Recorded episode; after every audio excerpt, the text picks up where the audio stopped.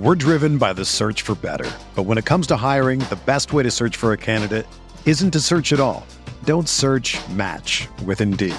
Indeed is your matching and hiring platform with over three hundred fifty million global monthly visitors, according to Indeed data, and a matching engine that helps you find quality candidates fast. Ditch the busy work. Use Indeed for scheduling, screening, and messaging so you can connect with candidates faster. Leveraging over one hundred forty million qualifications and preferences every day, Indeed's matching engine is constantly learning from your preferences. So the more you use Indeed, the better it gets. Join more than three point five million businesses worldwide that use Indeed to hire great talent fast. And listeners of this show will get a seventy-five dollars sponsored job credit to get your jobs more visibility at Indeed.com slash BlueWire. Just go to Indeed.com slash BlueWire right now and support our show by saying that you heard about Indeed on this podcast. That's Indeed.com slash BlueWire. Terms and conditions apply. Need to hire? You need Indeed.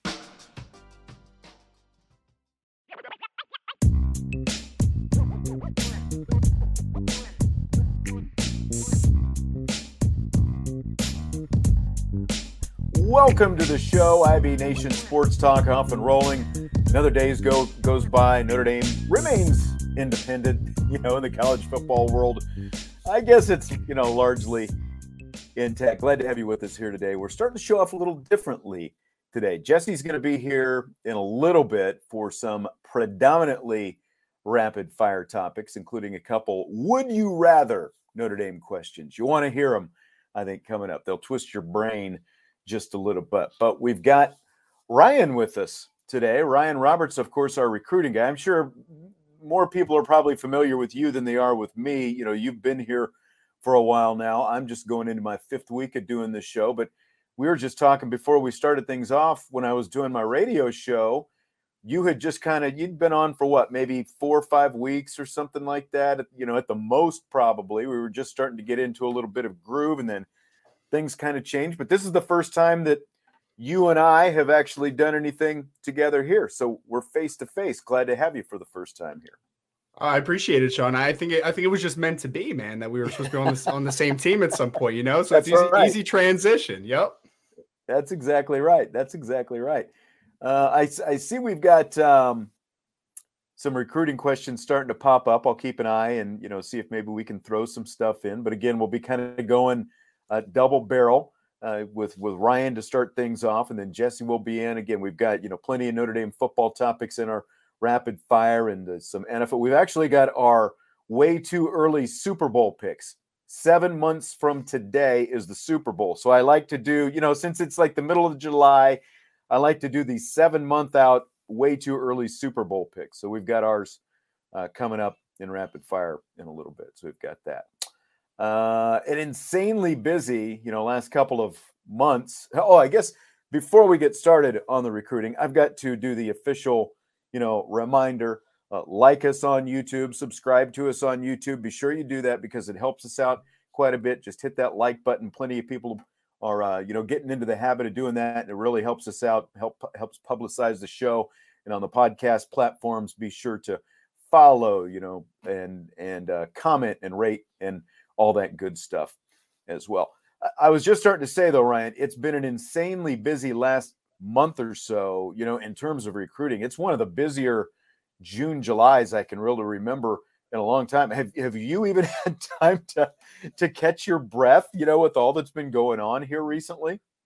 Well, it, it was a good little break. I went to Myrtle Beach last week for the week. So I was a little, I was still doing some stuff, but I was untapped a little bit. After we had those five commitments in six days. It was pretty wild, man. And then luckily I missed the uh, the Dante Moore fiasco when he committed to Oregon. I know that was a hot topic last week. So it, it's been wild yeah. though, man. I, I I was talking to Brian the other day, like I thought, you know, end beginning of July into like the middle of July, I thought there would be kind of like a little bit of a lull, you know, like I didn't think that there would, I thought I was going to have to get a lot more creative with the content, but it's not slowing down. It's a different time, obviously, with transfer portal and N I L and Marcus Freeman obviously doing his thing at top of the at top of the program. So it's it, it it's keeping me busy to say the least, but it was nice to get away for a couple of days. Yep, for sure. And it sounds like uh, you and, and Brian covered a lot of the quarterback stuff in terms of recruiting earlier today. Maybe we can touch on that here in a little bit, but we don't have to go. I I I, I kind of came up with some more, you know, maybe macro type questions, you know, popping through my head today. Some of them came up in, on our show yesterday, but one thing that's coming up here in a couple of weeks is the big recruiting barbecue, which is, you know, it sounds like it's starting to become an annual tradition for Notre Dame, the summer recruiting barbecue. What what maybe are you expecting there when that pops up a couple weeks from now? Yeah, it's, it's set for the July twenty-sixth, which is a little weird because I believe that is a Tuesday, if I remember correctly. It would be Tuesday because today's yeah, the twelfth, right? So it would today, be two yeah. weeks exactly from today. And it's a really cool event, Sean. It's tailored a lot more to the twenty twenty-four kids, so the kids that are going into their junior seasons of, of high school football. So twenty twenty-three, there will be a couple kids that'll be on campus, uncommitted kids, but for the most part, they're really trying to kind of center everything around twenty twenty-four. So you should expect, and if you're on the premium message board, if you're not, you can go to uh, boards dot irish breakdown dot com. You can check out, we have a running list of the visitors that we are expecting to be at the barbecue. I'll give a little like teaser, like all five commits currently in the class, including C J Carr, are expected to be on campus. You got guys like Peter Jones, who's a top-rated offensive lineman in twenty twenty-four. Justin Scott, who's out of Chicago, big defensive tackle, six five, two hundred, uh, three hundred ten pounds.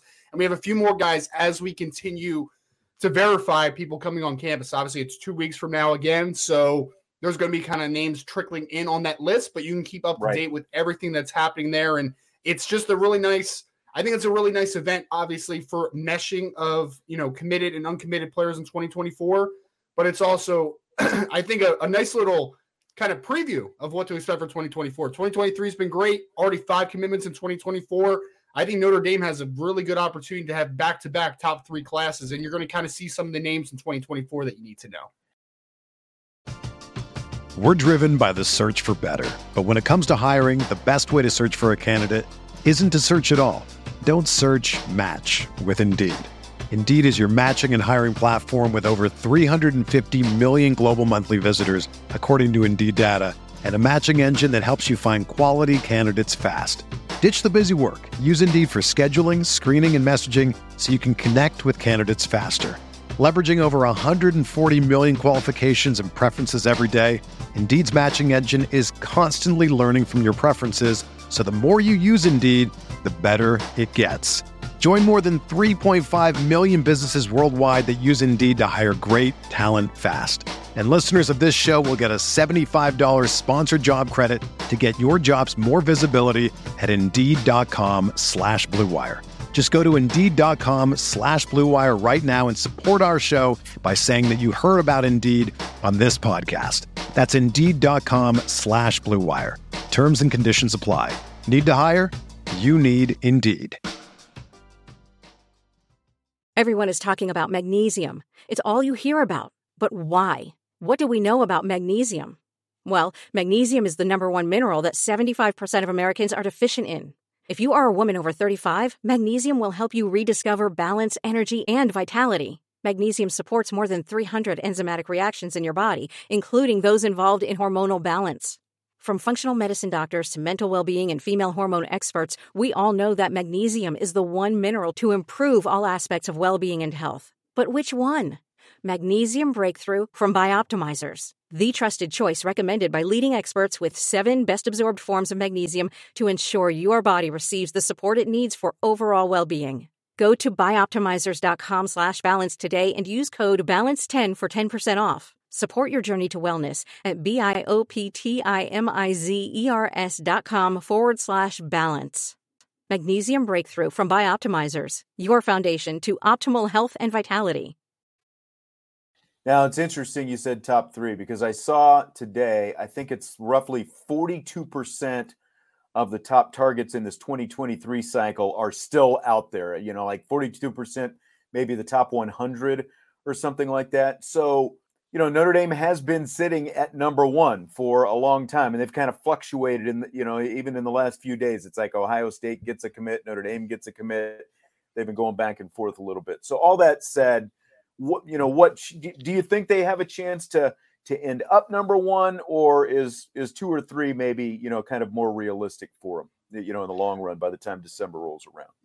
Yeah, I, I think somewhere two to four-ish, two to five-ish is probably a more realistic opportunity. I mean, w- when we were kind of predicting, because I do think at one point Notre Dame had a really good chance at getting the number one class, and I wouldn't still discount it depending on how kind of other teams' boards end up shaking out. But, I mean, do- not having Dante Moore in the class was obviously a, a big blow for Notre Dame, right? Like, he's a top ten player in the class, five-star recruit. Jason Moore just opted for Ohio State, the great defensive lineman out of DeMatha Catholic in Maryland. So there's been a couple hits to Notre Dame recruiting where it's getting a little tougher to project to number one. I don't think it's impossible, but I just think that right now it's more than likely we're looking at a top three to five class, which, I mean, Notre Dame's going to pull in a great class. It's just when you don't have the five-star quarterback to kind of buoy it, sometimes it's a little tough to finish number one, but I think Notre Dame still has an opportunity to be in the conversation until the end at least.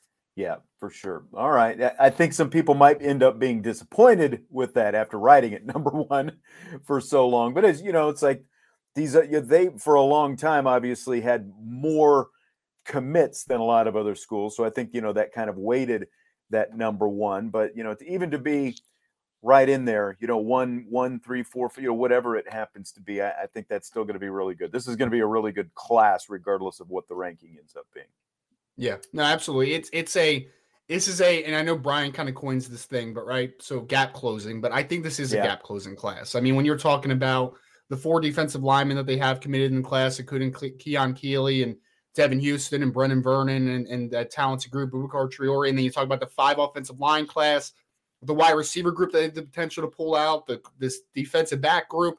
It's a really great class, man. And I think that they have, despite Dante Moore going to Oregon, I think they have a chance to still pull in a really talented quarterback, which I know we're going to kind of briefly talk about a little bit, but it's it's a gap closing class, and it is a great debut, I think, for Coach Freeman and his staff, to say the least. Well, let me ask you about, you know, you mentioned C J Carr, and there, you know, there's all the, yeah, obviously everyone's, or at least a lot of people, disappointed that Dante Moore ended up at Oregon. But, you know, as disappointing as that is, I was thinking about this, like, if you're Michigan, and you, you know, like you get these two guys, Moore and Carr, slip right out of your backyard. One of them's going to Notre Dame. The other's going to Oregon. Like if you're yep. Jim Harbaugh in Michigan, having these guys walk right out of your backyard, you've got to be feeling even worse, I think, right now, don't you?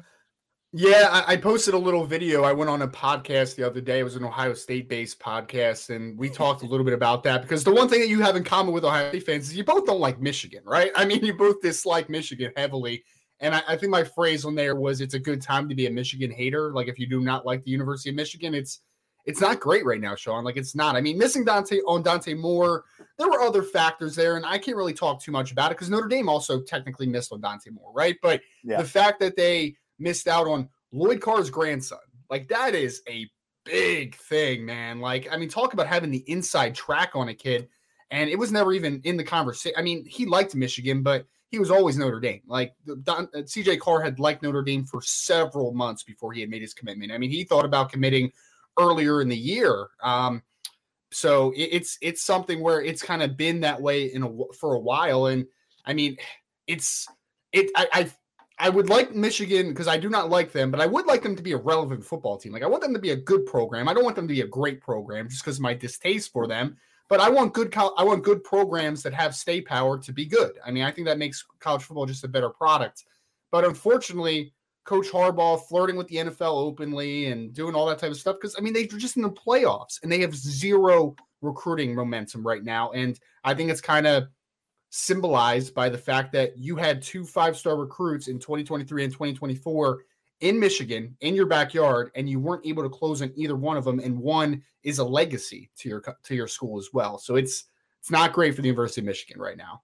Yeah, absolutely. But so they just offered the Novosad. Is that how you say it? Novosad, from the kid from Texas. So I'm, I'm give us some of your thoughts on him. Yeah, yeah. So just offered Austin Novosad yesterday. So he is out of the state of Texas. He has a pretty good relationship with Braylon James, who is committed to Notre Dame right now, the wide receiver. And then he's also has a good relationship with Jaden Greathouse, who Notre Dame may be, may be getting a commitment from on Friday. They play on the same uh, uh, seven-on-seven team. So they have a pretty good relationship. He's a guy, Sean, by all indications, and we just had um, John Garcia on on earlier on the show, who was at the Elite eleven, and, and Austin had a great showing there, you know, and he's, he's a four-star player and he committed to Baylor right now, but we think that he's, his ranking, and I think two forty-seven even said like, yeah, his ranking's getting bumped right now. Like he's done a great job. And recently Ohio State's getting in the fold. Texas A and M's getting in the fold. He's a player that he's not making it known per se that he's a flippable player, but like you can kind of read the tea leaves, and cause he committed to Baylor very early and now he's getting some major high-end power five offers, right? So Notre Dame's getting in the conversation there. And I mean, he's a, I compared him to Jared Goff on the show earlier from a stylistic perspective. Like he's not the fleetest of foot, but he's just a really nice processor, gets the ball out quickly, has a pretty strong arm. It's it. There, I think he's a really good football player. He's just a good player. Is he Dante Moore? No, not in my opinion, but he is a good player, and he is out of the state of Texas, which I think, again, if you're creating a pipeline to Texas where you could have four guys in the class if Jaden Greathouse commits on Friday and then potentially a fifth with Austin Novosad, then I think you're in a pretty good spot overall. Yep, for sure. So, you know, they've got Tyler Buckner. They've got Angeli, obviously, in this incoming class. We got to see a little bit of him in the spring. They've got Carr coming in twenty twenty-four. So the importance, you know, how important is it for them to get another quarterback in this cycle, in this incoming twenty twenty-three cycle, do you think? Well, I think that you always want to bring in a quarterback every cycle, and okay.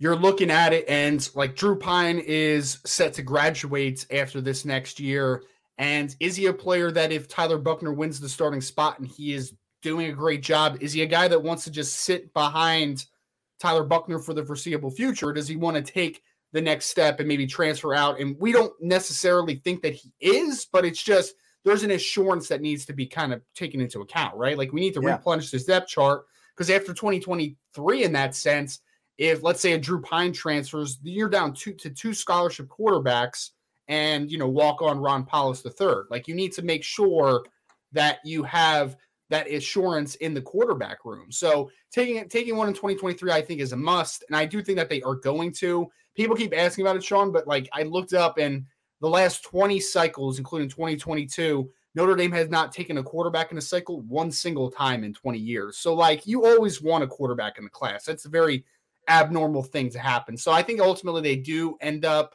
with a twenty twenty-three quarterback, and then that'll be a nice bridge to, you know, obviously C J Carr already in the twenty twenty-four class. There, you know, there's been the talk about Carr reclassifying. Do you think there's any chance that that actually happens?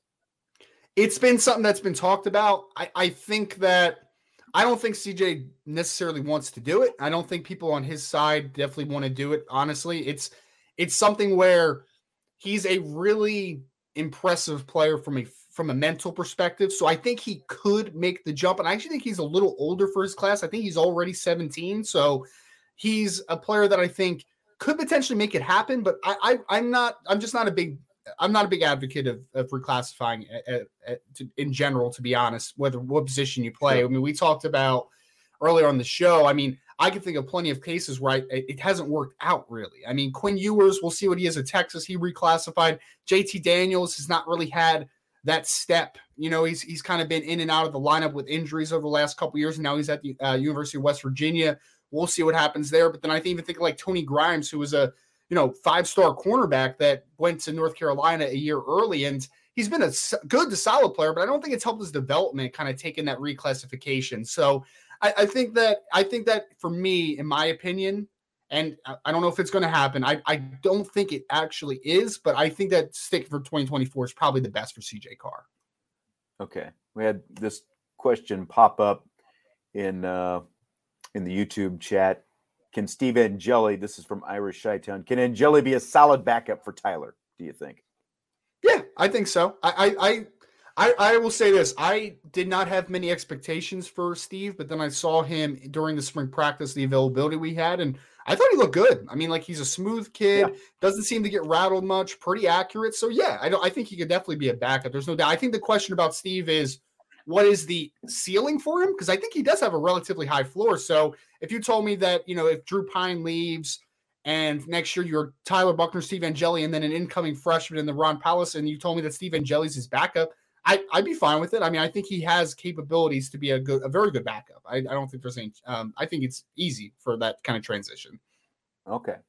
So a couple questions that kind of popped up during the show that we were, mm-hmm. you know, when Vince and I were doing yesterday. And of course we don't do recruiting like you do recruiting. So you're, you're our expert. You're the guy to ask. So with all the conference talk and the realignment stuff going on the past couple of weeks, have you had any indication from recruits that it's had any impact on their decisions about, you know, whether or not they'll commit, you know, those kind of things, any, any hesitations at all? Just, you know, with things sort of being up in the air with not just Notre Dame, but obviously with other schools as well.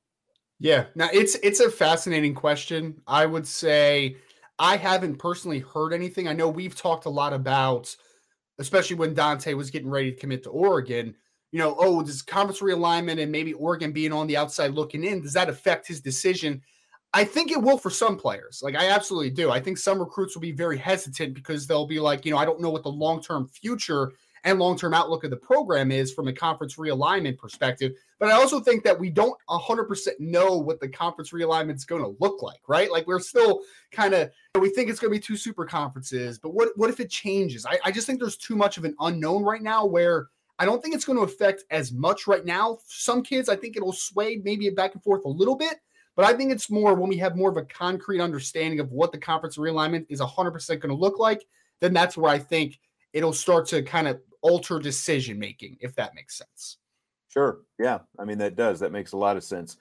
Uh, another one then that came up, let's say this, I was real, I, I was kind of intrigued by this. I, I have my opinion about it. I'll see what you have to say. Let's say Notre Dame loses a lopsided game to Ohio. Again, this came up. This was a question we were asked specifically yesterday. Mm-hmm. So let's say Notre Dame loses lopsided game to Ohio State, and then they lose two to three more games, you know, so they're nine and three, eight and four, which again, I don't think is going to happen. But right. Do you think they lose any commits as a result of that kind of scenario? It's, I, I don't think so. I think if anything, if there are players that Notre Dame is going into the season kind of playing the long game with that are more fall commits and you get off to a slow start, and maybe you don't have a good showing at all against Ohio State, I think it could halt recruiting, you know, and I, I think that it can maybe make the battle for some players down the stretch more difficult because I know there are for a fact some players, not even just in Notre Dame's case, but this just in the case of new coaching changes in general, there are some players that want to see the on-field product, and rightfully so, right? Like, you want to see what the coaches are doing, what position you're going to be playing, kind of the, the long-term outlook for a spot, right? So I think that there is going to be a lot of eyes, especially on that first game in the horseshoe. I think a lot of people have expectations that they want to see from that from that um, side of things, Sean. Like, they want to see what it looks like tangibly mm-hmm. from a Marcus Freeman coach team. But I don't think that it's going to alter the kids that are on the table right now, because I, I do think that, I mean, decommitments happen once in a blue moon. So I'm not going to say it's a definite that it will one hundred percent not happen. But I think for the most part, these players took the plunge without knowing what the on-field is going to one hundred percent look like. They are there because they know, because they believe in, in Coach Freeman. They believe in what Notre Dame can provide for them. They believe in the long-term outlook, the four for forty, all those good things. So I think it's more for the uncommitted players and the future classes more than anything. I think the nineteen recruits that Notre Dame has, nineteen commitments, I should say, in the twenty twenty-three class, I don't think it's going to hinge a lot on that Ohio State show. And I think it's more from an outside perspective. Yep, I agree. I agree with that. You know, one of the other recruiting philosophies Brian Kelly had was they were only going to take commitments from guys who, you know, weren't going to change their minds later on, you know, that kind of thing, and end up decommitting. It's like, if you're going to commit, you're going to commit, so that we're not, you know, looking around and, you know, we get these late decommitments and stuff like that. Are you seeing anything different, you know, with, with Marcus Freeman running things now, you know, any different philosophy along those lines? Yeah. I mean, we talk about this a lot. I think, I think Marcus Freeman has really widened the scope for what a Notre Dame fit could be, right? Like there's, I think there's been in previous staffs where they hone in on Catholic schools in this part of the part of the world, uh, part of the country, right? Like this is kind of their, these are the, this is what a typical Notre Dame player comes from. This is where it's, this is what a typical Notre Dame player looks like. And I think Marcus Freeman's kind of really widening the scope and trying to find fits maybe in uncommon areas, right? Like I think that that's a big thing for what where this program is going. So I, I do believe that I do believe that Marcus Freeman is also open, because we've talked a lot about like Keon Keeley after he committed. He, we knew that he was going to take, you know, un- official, uh, unofficial visits to other schools. Like, we knew that the visit schedule was going to kind of be in, intact. So sure. and I, I don't think that that scared Mark. I don't think that scares Marcus Freeman. I think that he understands that people want to go through their process. Recruits want to go through their process. But as long as you keep selling what your program is and you keep selling what brought the interest in the first place, then I don't think there's a huge threat in that regard, right? So I think what Coach Freeman's done is really opening up the scope of what a Notre Dame football player looks like and being confident in yourself. Like, I don't think Notre Dame's afraid. I, th- I'll put it like this. I think past staffs were afraid to lose a player, but I don't, I think, I think uh, Coach Freeman thinks of it as competition. I think he thinks of it as, I'm not going to be afraid of this battle for a player, if that right. makes sense. So I don't think he worries too much about what others are doing. I think he is focused on what his program can bring, and I don't think he's going to back back down from any of those of those um, those competitions for great football players and great people. All right, sounds good. Well, I know again, I know you were on for a while earlier today, and and you're obviously doing a lot of recruiting talk every day with Irish Breakdown. So, you know, like I said, hadn't had the chance to have you on yet, and uh, kind of seemed like a good time with everything that's been going on with recruiting and, you know, some of these other questions that have been popping up during our show as well. And you're the guy to answer those much more than me. So I appreciate you stopping in today, Ryan. It's great to uh, great to talk to you. Great to see you. Glad you had a good vacation. And, and uh, you know, like like they, they were kind of giving you a hard time here in the chat. You're ma- You're more than making up for it already this week, jumping in and, and staying busy, but a lot of great information. Well, no, I appreciate it, Sean. And, and I, hey, I have to make up for it, man. I missed the whole week of work. I know, uh, I know, you know, I, I, I pulled an extra duty today, Brian. I know he's down there in the chat. So I'm just, just putting it out there, man. I'm here. I'm here. I'm here. I'm balling out here. Appreciate you yep. though. Yep. All right. Take care, Ryan. We'll talk to you later. All right. So again, we kind of switch things up a little bit. Usually we start, you know, like, with Vince, Jesse, Bobby, those those guys, and uh, you know, then then kind of come in and and uh, shift topics if we have a guest or what, you know, that kind of thing. But we thought, hey, let's start off with with Ryan with some recruiting talk today. So what I'm going to do now, though, is uh, get out of some recruiting talk, and I'm going to bring Jesse in. Jesse is uh, we, we've we've got some more Notre Dame topics coming up for you, including, you know, we're going to start off with a couple of would you rather questions. And I'll be interested to see what you think about our, or would you rather. There, a couple of them related to Notre Dame. We've got some uh, Quentin Nelson, Zach Martin talk, rated the two top interior offensive linemen in the N F L, or way too early Super Bowl picks. So we've got a lot of stuff coming up. So let's just bring him in right now. So we're going to do a little bit of rapid fire now with Jesse Stiers jumping in. How are you today? I'm doing well. It's uh, the day before my vacation, so yes. I'm eager eager to get this done and get packed up and ready to catch my flight tomorrow morning. What's uh what's the temp in uh, Phoenix right now where you're headed? Uh, one hundred twelve degrees. I think Ooh. The average is going to stay above one ten for the rest of the week. Uh, nice. I already got my sweat rag packed with me. I bet. I bet. Uh, will you just live in the swimming pool down there? Is that the plan? Yeah, I mean, the plan is to, to you know, we have a nice Airbnb. We're going to stay in the pool as long as possible. Um, and then when evening time comes around, we'll head out to the clubs. So that's the way to go. That's the trying way to, to stay as cool as possible. Yes. Well, good luck with all of that. Big bachelor party weekend down there in Phoenix. How many, how many other uh, guys are coming down for the weekend? So there will be six more, seven in total. Um, so yeah, seven of us for a bachelor party in the middle of July in, in Phoenix, Arizona. I don't, I don't see anything that could go wrong. No, not at all. Not at all. Will there be any golfing while you're down there? No, no time for golfing. Slash, okay. Not everyone is good at golf. Yeah, um, I think gotta it, get the important could, stuff in. Yeah, you know, the the hanging out by the pool, having a couple pops. Yeah, that's right. That's right. All right, well, we've got plenty of topics to get to today, so let's just jump right in here.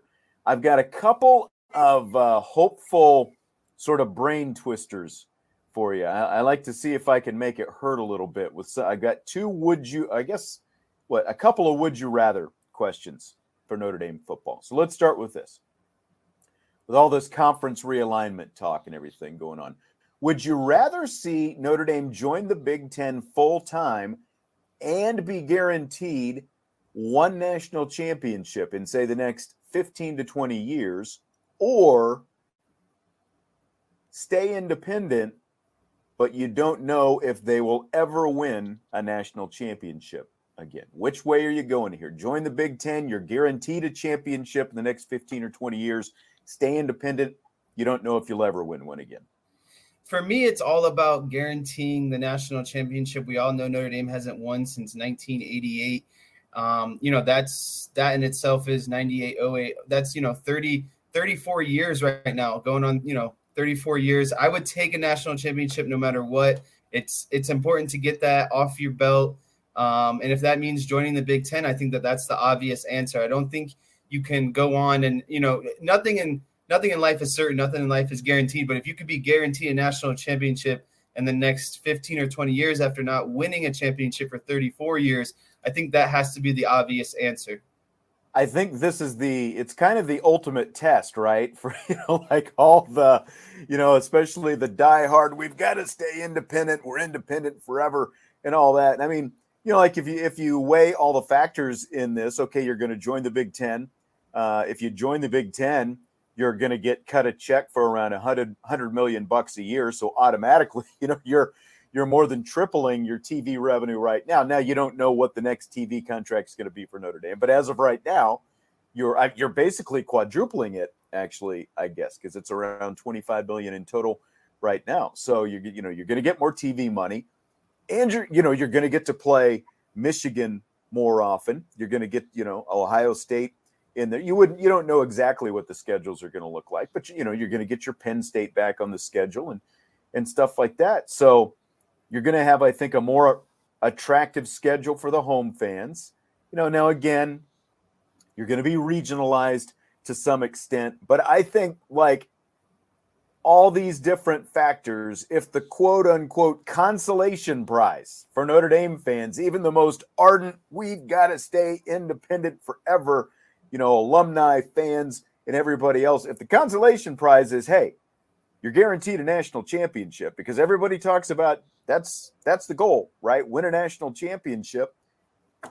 I think you've got to take that trade-off.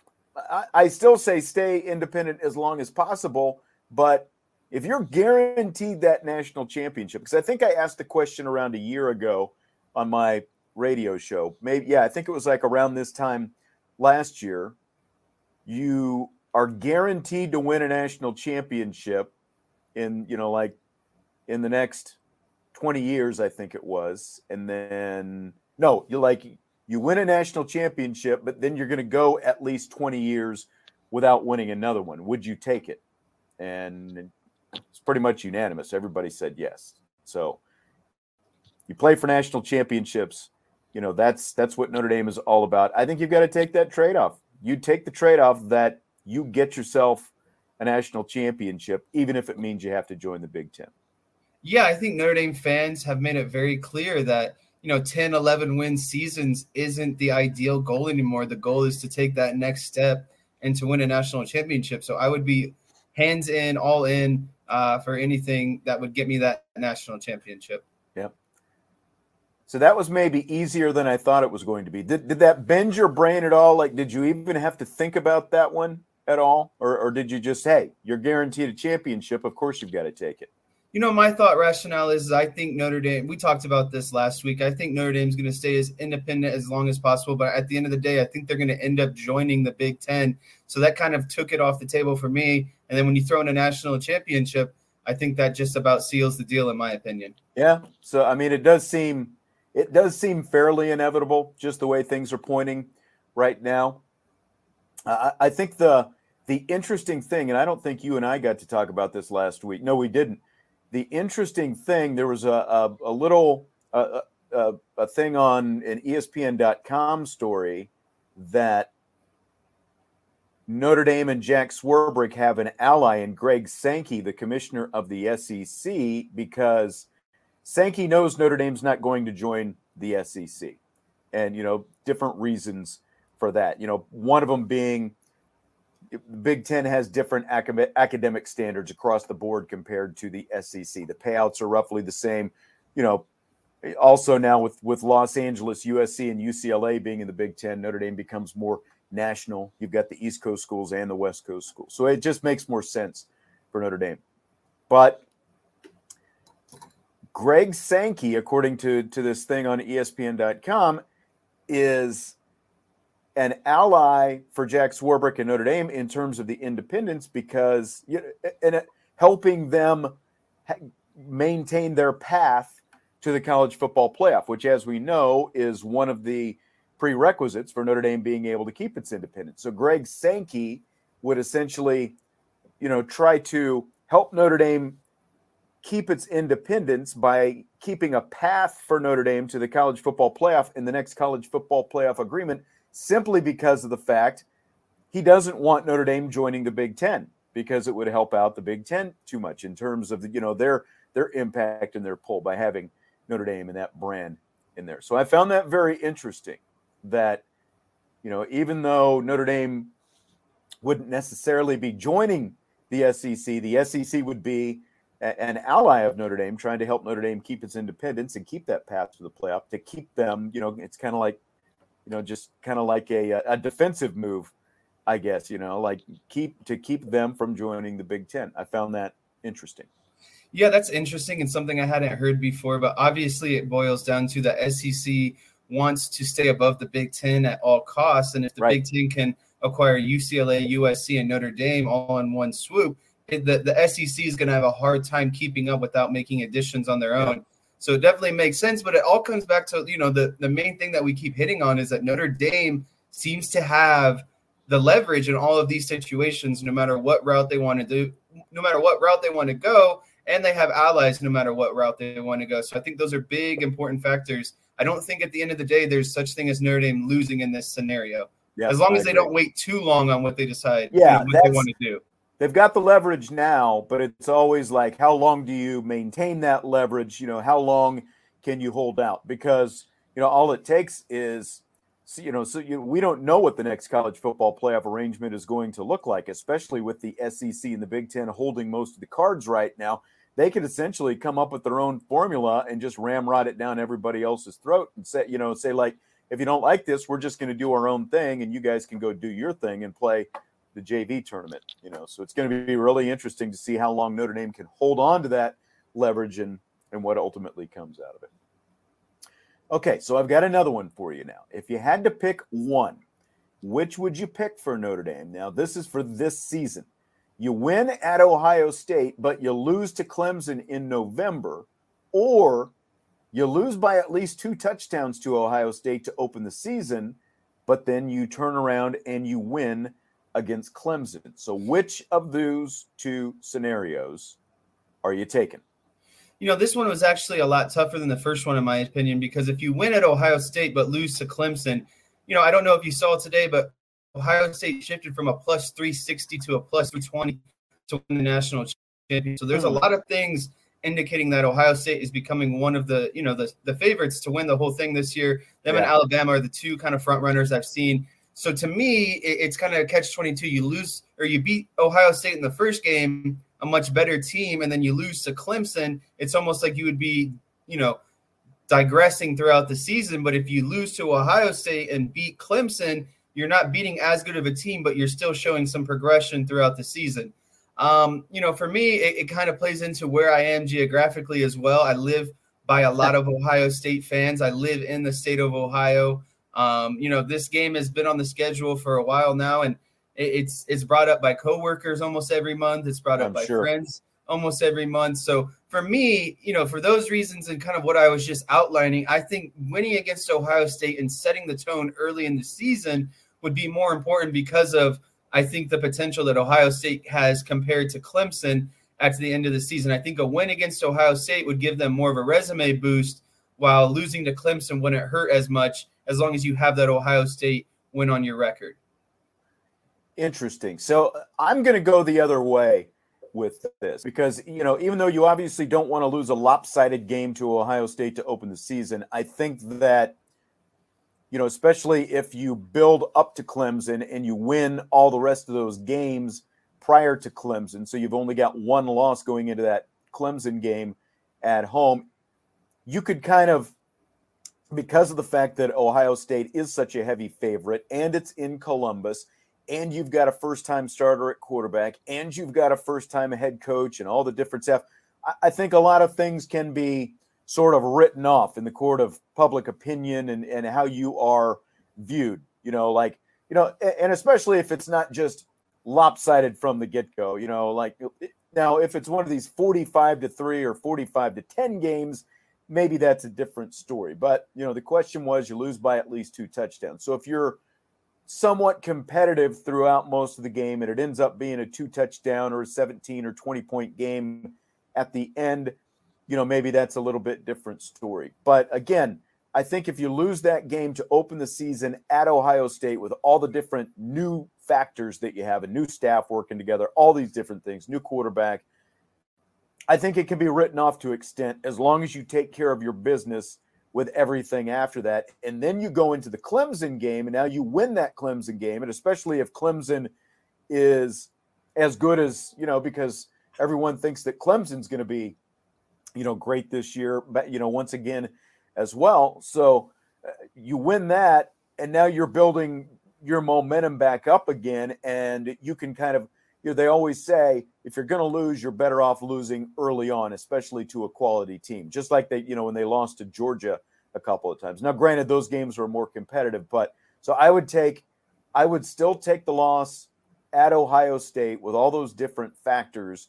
And then if you beat Clemson, you've got a chance to, you know, again, assuming they are, you know, like a no loss team or a one loss team themselves, then you're, you're, you're climbing back possibly into college football playoff contention, or at least you're back in New Year's Six contention, you know, if if if that's the scenario that plays out. So I would take the loss by a couple touchdowns at Ohio State and then beat Clemson, and then basically you've got to clear the U S C hurdle Thanksgiving weekend to end the season.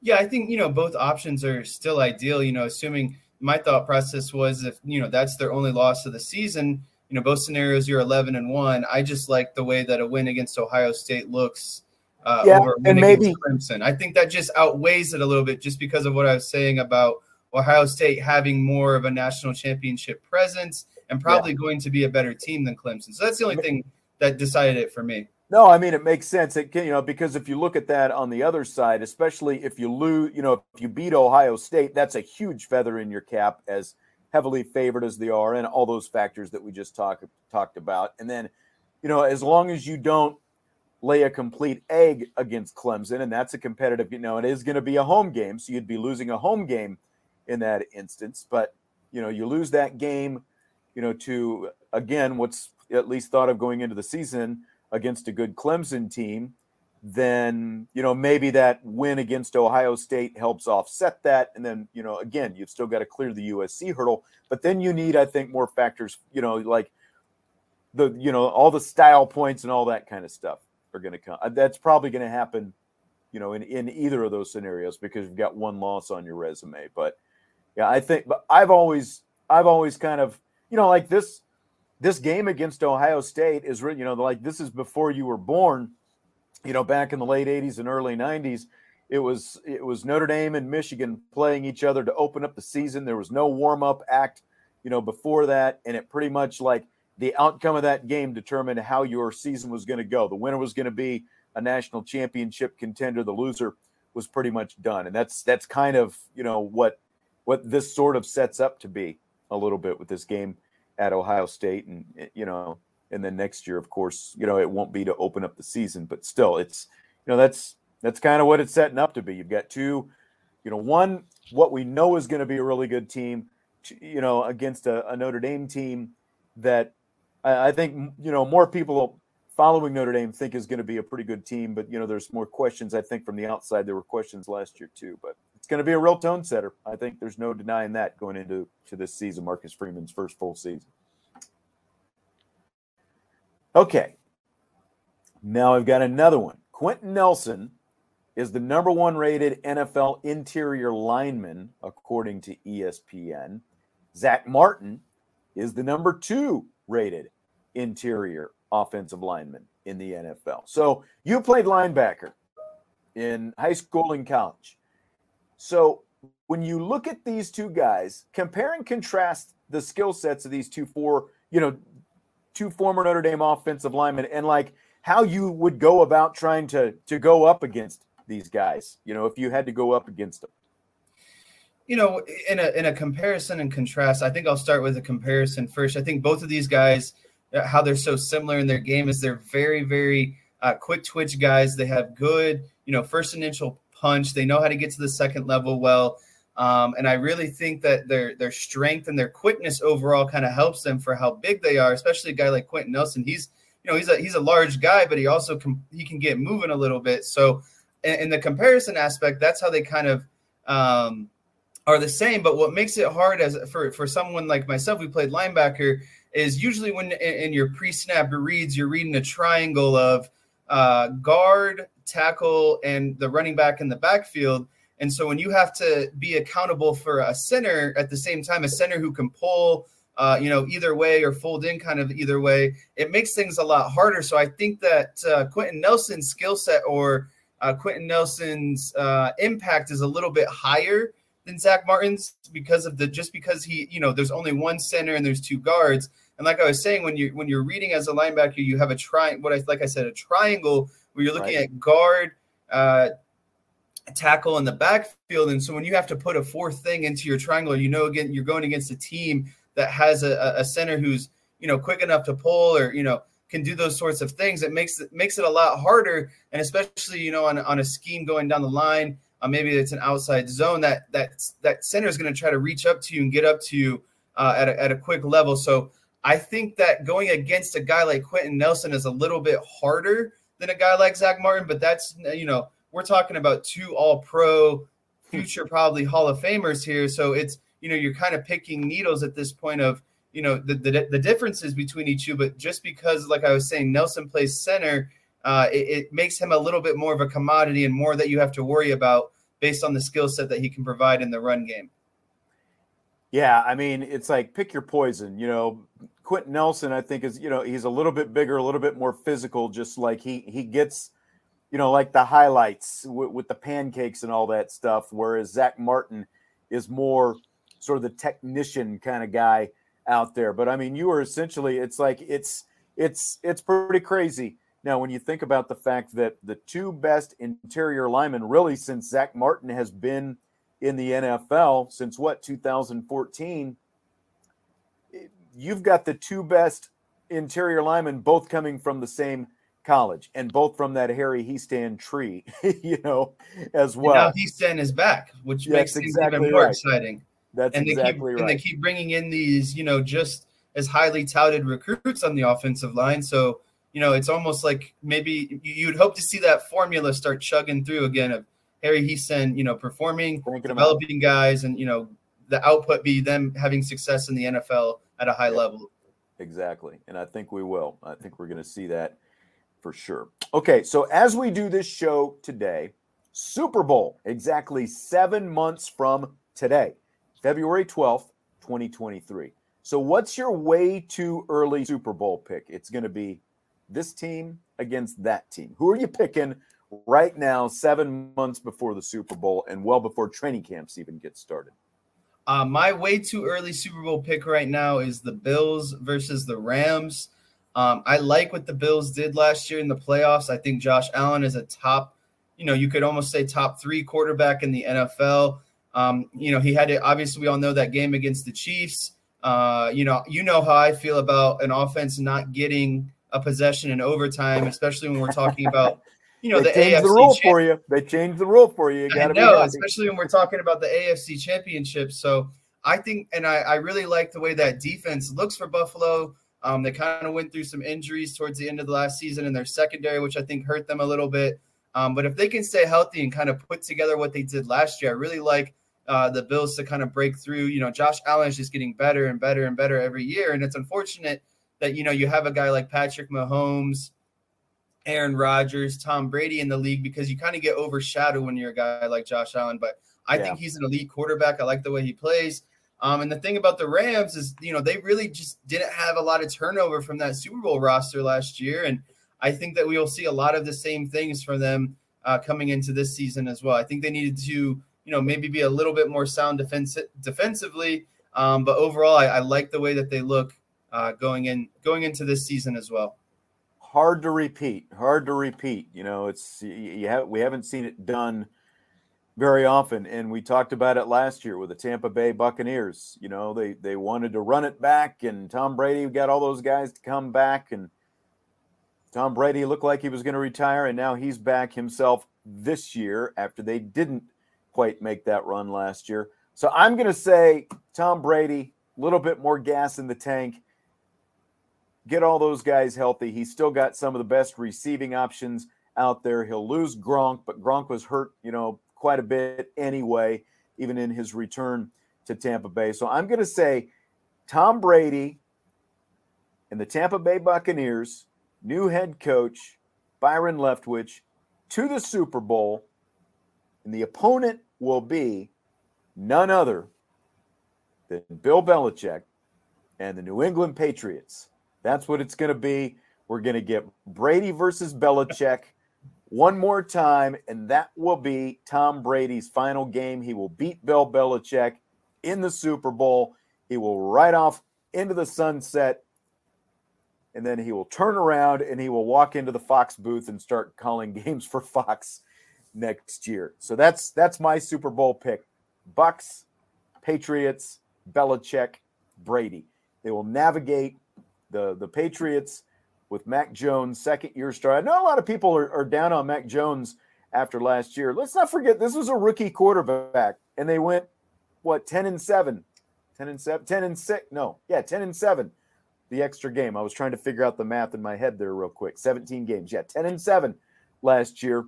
Rookie quarterback. Belichick got the guy he wanted. That's that's my Super Bowl match. I'm not as sold on Josh Allen and, and the Bills as you. Like, I think Josh Allen is a great quarterback and all that. I'm just not sure that that's a team that can really get over the hump, especially just with as tough as the A F C is to try to navigate, as we saw, you know, last year with, with Cincinnati and all that. So I, I think that uh, the A F C is really tough. Bill Belichick has been through through those waters before. So that's my Super Bowl, my way too early Super Bowl pick. Yeah, I think what a lot of people don't realize about, you know, Mac Jones is he had a great season as a rookie quarterback, and they didn't even fully open the reins in the offense yeah. to him uh, quite yet. So to have another year with the playbook and to go through, you know, another round of O T As and camp and all that, it's just going to make his game a little bit better. And, and, you know, I don't know if you've seen pictures of Mac Jones recently.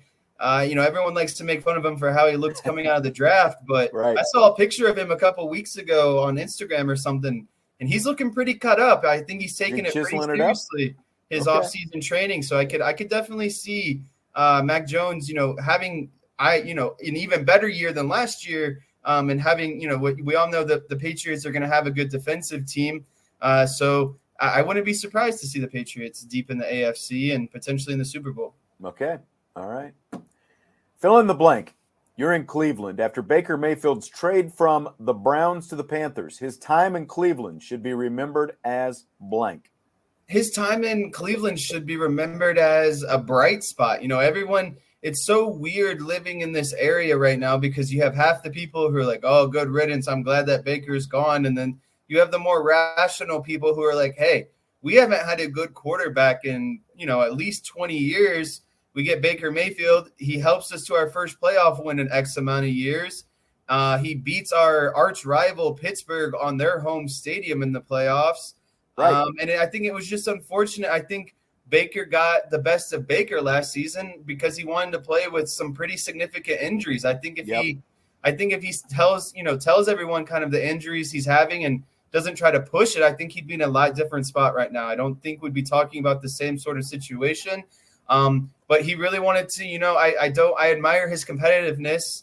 And I think that's something else that was taken for granted is that he's a competitor. He's a grinder. He shows up to every game. And, you know, that was evident by, like I was saying, him playing through uh, some pretty significant injuries last year, but it really blows my mind that, you know, for a franchise such as Cleveland, who had a beer locker in Cleveland be- until they got their first win, you know, now he they get a playoff win, and now they're just ready to kick him out the door. And that's it's very interesting to me. Like I, I said, forgot about have- the beer locker. I forgot about that. Like, you showed up and you got like you got like free beer for showing up, basically, right? Something like right. that. Right. You had beers all, you know, these beer fridges all around Cleveland that were locked up until they got their first win. Yeah. And, you know, they, and then they win, and you know that now they're open, and everyone gets free beers and all that situation. So, like I said, it's just so interesting to me that these, as soon as a guy leaves or has one bad year, they're just ready to kick him out. But he, he won a playoff game against one of their biggest rivals on it's their like, home stadium.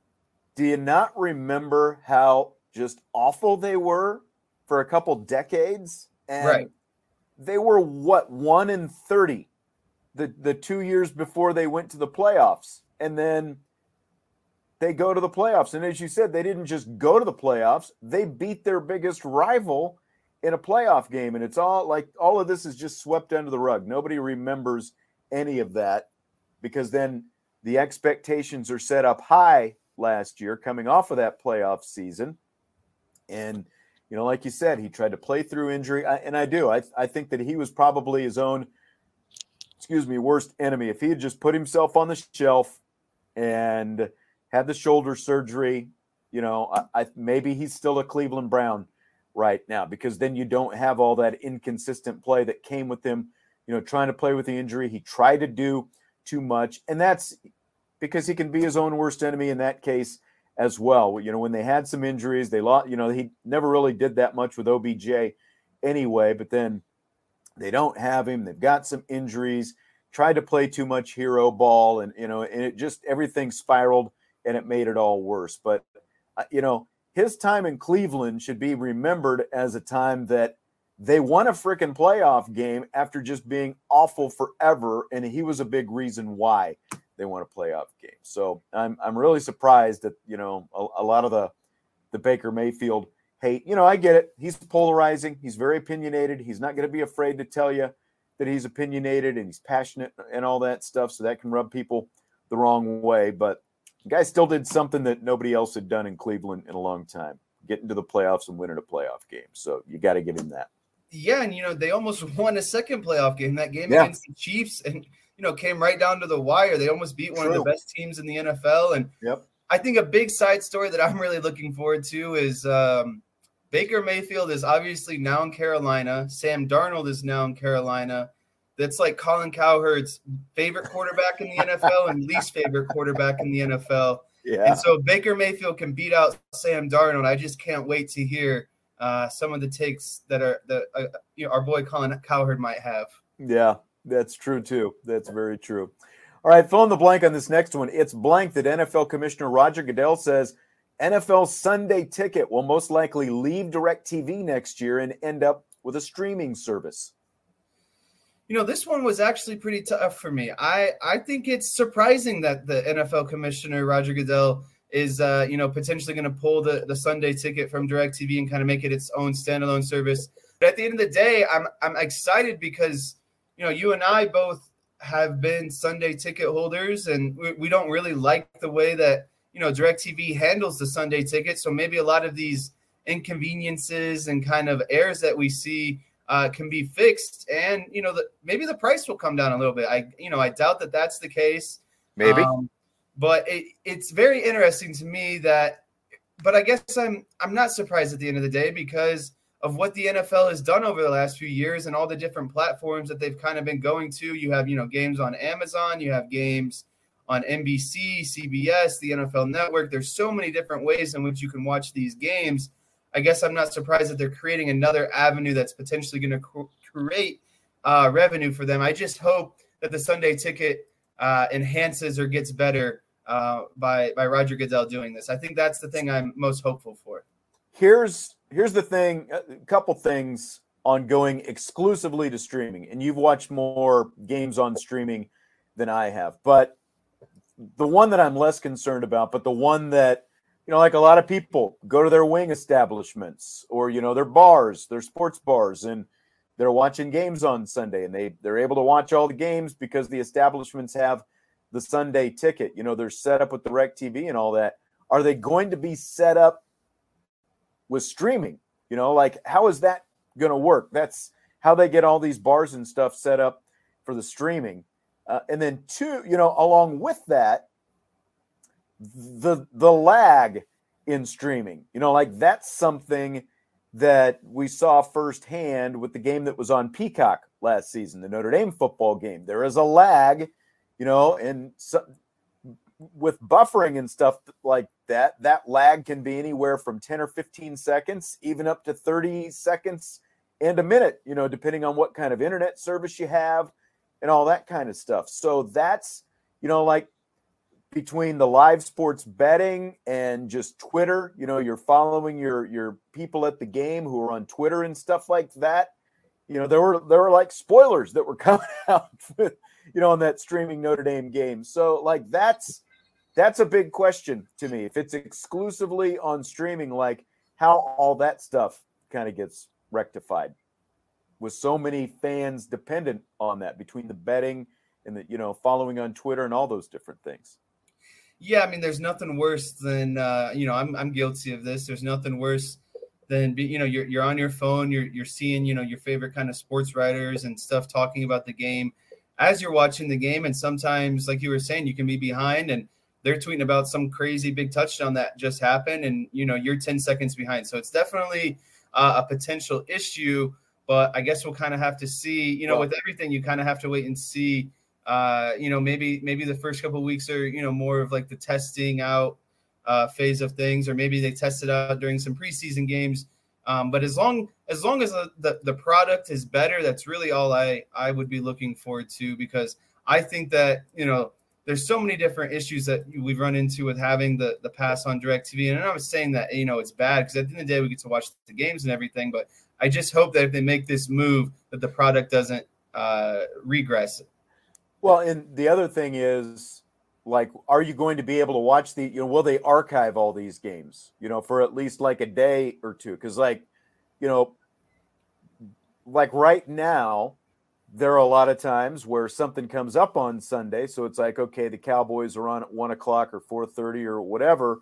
I'll record the game and then I can go back and I can obviously just watch it later, you know, just like you can with the Notre Dame game or any other game that's on live T V. You can do that. So that's that's probably the biggest question, you know, out of all of it for me is, will you have the ability to, you know, to either record or, you know, go back and watch it, you know, either after the game starts, you know, can you watch it from the beginning? You know, you're probably not going to be able to fast forward through commercials because, you know, the streaming services manage to, you know, kind of keep their own commercials in the game. You can't forward through stuff. So that's, that's a big one. That's, that's probably the biggest one for me, you know, just your ability to not necessarily have to watch the game live. Can you still go back and watch it either after the game starts or, you know, after the game, you know, cause I, I can watch a game. I can watch a three to three and a half hour game in a little bit more than an hour.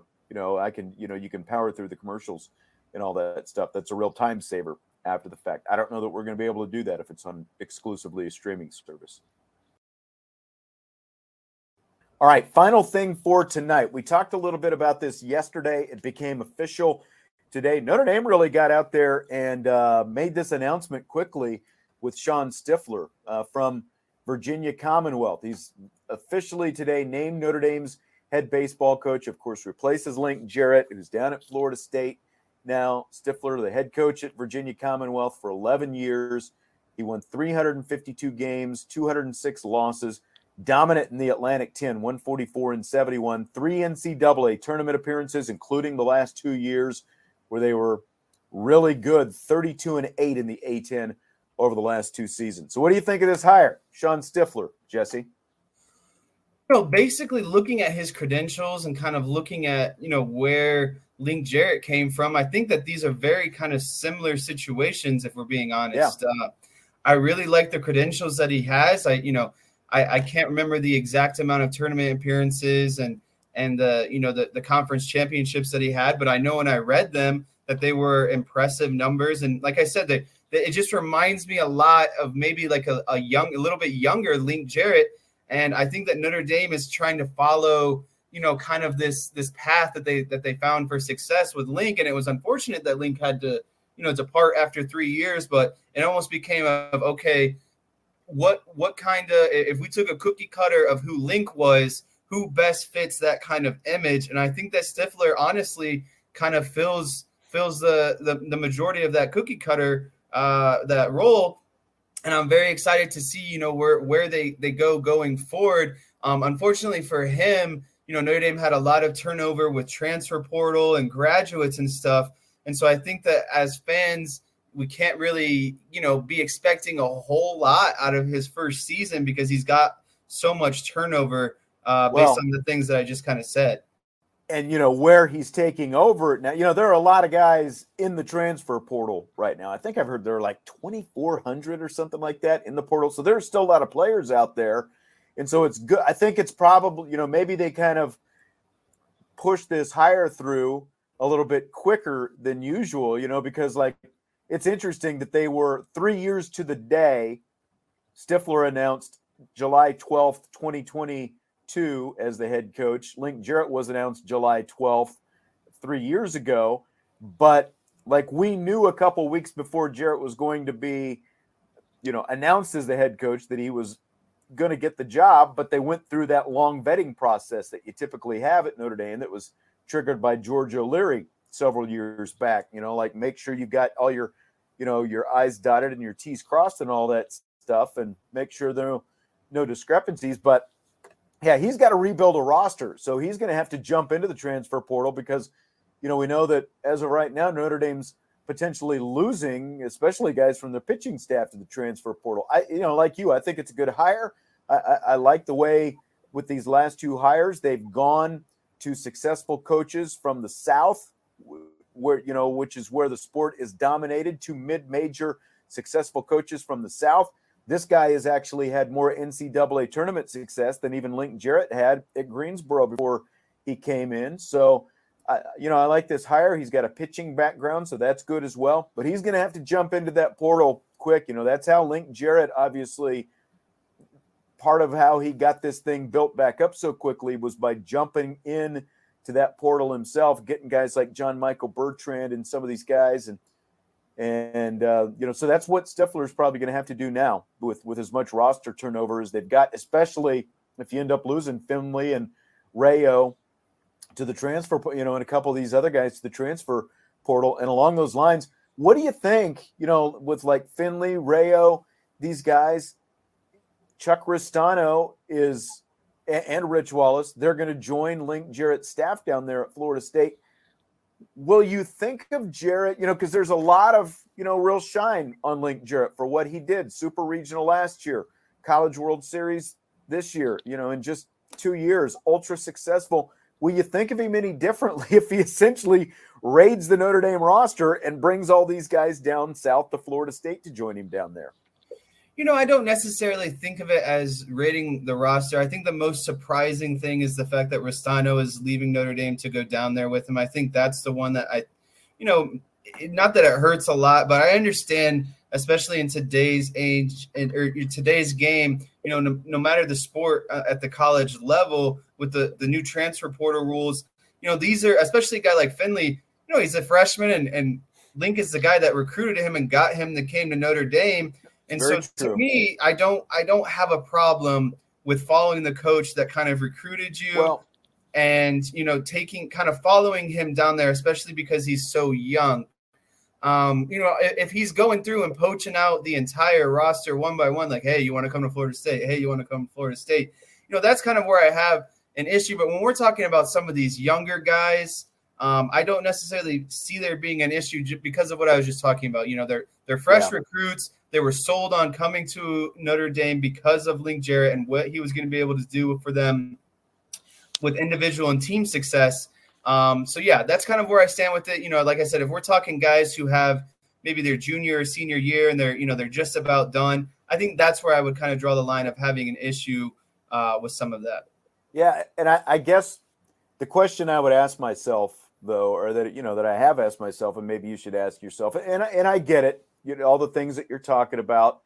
And you know, he still did do a great job here. And it, it just stinks that the strength of this team is pitching. And now, you know, three of their, definitely three of their best guys, if if not even four with another freshman in there in the, in the portal, you know, could, could all, you know, we don't know that they're all going to end up at Florida State, but when the entire Notre Dame staff is going to Florida State, including the pitching coach who made them as successful as they were. And then, as you said, just the fact that, that Jarrett and, and these guys recruited him up here, you know, it, it, it definitely would stink. And you're in the same conference, stink to see him go down there. But what if this was Brian Kelly, you know, like when he went to L S U, like, would you still have sort of the same, I guess, feel for this if Brian Kelly had, you know, like, hey, Chris Tyree, you know, come down here with me to Florida State. J D Bertrand, come down here with me to Florida State, you know, and pluck like some frontline guys, you know, because like he got George Takis, and,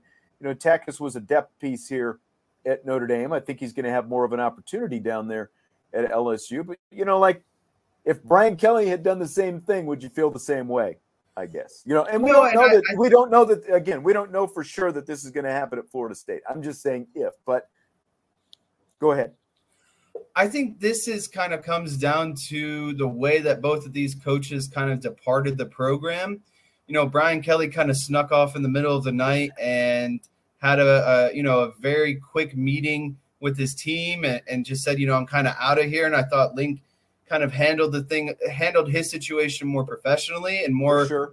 with sure. more integrity.